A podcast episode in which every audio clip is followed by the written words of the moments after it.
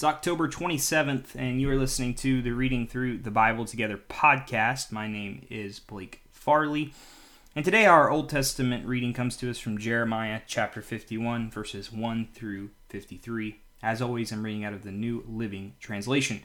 Jeremiah chapter 51, beginning with verse 1. This is what the Lord says I will stir up a destroyer against Babylon, and the people of Babylonia. Foreigners will come and winnow her, blowing her away as chaff. They will come from every side to rise against her in the day of her trouble. Don't let the archers put on their armor or draw their bows. Don't even spare her best soldiers. Let her army be completely destroyed. They will fall dead in the land of the Babylonians, slashed to death in her streets. For the Lord of heaven's armies has not abandoned Israel and Judah. He is still their God, even though their land was filled with sin against the Holy One of Israel. Flee from Babylon, save yourselves. Don't get trapped in her punishment. It is the Lord's time for vengeance. He will repay her in full. Babylon has been a gold cup in the Lord's hands, a cup that made the whole earth drunk. The nations drank Babylon's wine and drove them all mad. But suddenly Babylon too has fallen. Weep for her, give her medicine. Perhaps she can yet be healed. We would have helped her if we could, but nothing can save her now. Let her go, abandon her. Return now to your own land, for her punishment reaches to the heavens. It is so great, it cannot be measured. The Lord has vindicated us. Come, let us announce in Jerusalem everything the Lord our God has done. Sharpen the arrows, lift up the shields, for the Lord has inspired the kings of the Medes to march against Babylon and destroy her. This is his vengeance against those who just desecrate his temple. Raise the battle flag against Babylon, reinforce the guard, and station the watchmen. Prepare an ambush, for the Lord will fulfill all his plans against Babylon. You are a city by a great river, a great center of commerce. But your end has come. The thread of your life is cut. The Lord of heaven's armies has taken this vow, and has sworn to it by his own name. Your cities will be filled with enemies, like fields swarming with locusts, and they will shout in triumph over you. The Lord has made the earth by his power, and he preserves it by his wisdom. With his own understanding, he stretched out the heavens. When he speaks in the thunder, the heavens roar with rain. He causes the clouds to rise over the earth. He sends the lightning with the rain, and releases the wind from his storehouses. The whole human race is foolish and has no knowledge. The craftsmen are disgraced by the idols they make, for their carefully shaped works are a fraud. These idols have no breath or power. Idols are worthless, they are ridiculous lies. On the day of reckoning, they will all be destroyed. But the God of Israel is no idol. He is the creator of everything that exists, including his people, his own special possession. The Lord of heaven's armies is his name. You are my battle axe and sword, says the Lord. With you I will shatter nations and destroy many kingdoms. With you I will shatter armies, destroying the horse and the rider, and the chariot and charioteer. With you I will shatter men and women, old people and children, young men and young women. With you I will shatter shatter shepherds and flocks, farmers and oxen captains and officers. I will repay Babylon and the people of Babylonia for all the wrong they have done to my people in Jerusalem, says the Lord. Look, O mighty mountain, destroyer of the earth, I am your enemy, says the Lord. I will raise my fist against you to knock you down from the heights. When I am finished, you will be nothing but a heap of burnt rubble. You will be desolate forever. Even your stones will never again be used for building. You will be completely wiped out, says the Lord. Raise a signal flag to the nations, sound the battle cry, mobilize them all against Babylon, prepare them to fight against her. Bring out the armies of Ararat and Minni and Ashkenaz. Appoint a commander and bring a multitude of horses like swarming locusts. Bring against her the armies of the nations, led by the kings of the Medes and all their captains and officers. The earth trembles and writhes in pain, for everything the Lord has performed against Babylon stands unchanged. Babylon will be left desolate without a single inhabitant. Her mightiest warriors no longer fight. They stay in their barracks, their courage gone. They have become like women. The invaders have burned the houses and broken down the city gates. The news is passed from one runner to the next as the messengers hurry to tell the king that his city has been captured. All the escape routes are blocked. The marshes have been set aflame, and the army is in a panic. This is what the Lord of heaven's armies, the God of Israel, says Babylon is like wheat on a threshing floor, about to be trampled. In just a little while, her harvest will begin. King Nebuchadnezzar of Babylon has eaten and crushed us and drained us of strength. He has swallowed us like a great monster, and filled his belly with our riches. He has thrown us out of our country. Make Babylon suffer as she made us suffer, say the people of Zion. Make the people of Babylonia pay for spilling our blood, says Jerusalem. This is what the Lord says to Jerusalem I will be your lawyer and plead your, your cause, and I will avenge you.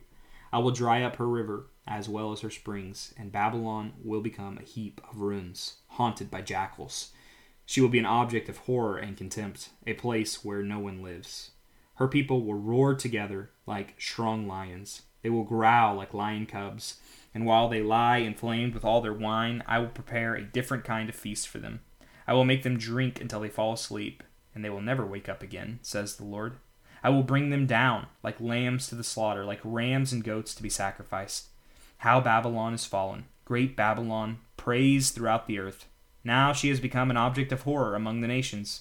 The sea has risen over Babylon. She is covered by crash by its crashing waves. Her cities now lie in ruins. She is a dry wasteland where no one lives or even passes by.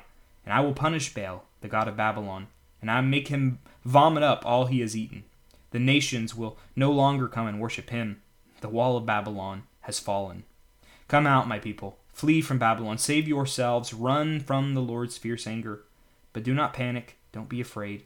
When you hear the first rumor of approaching forces, for rumors will keep coming year by year, violence will erupt in the land as the leaders fight against each other. For the time is surely coming when I will punish this great city and all her idols.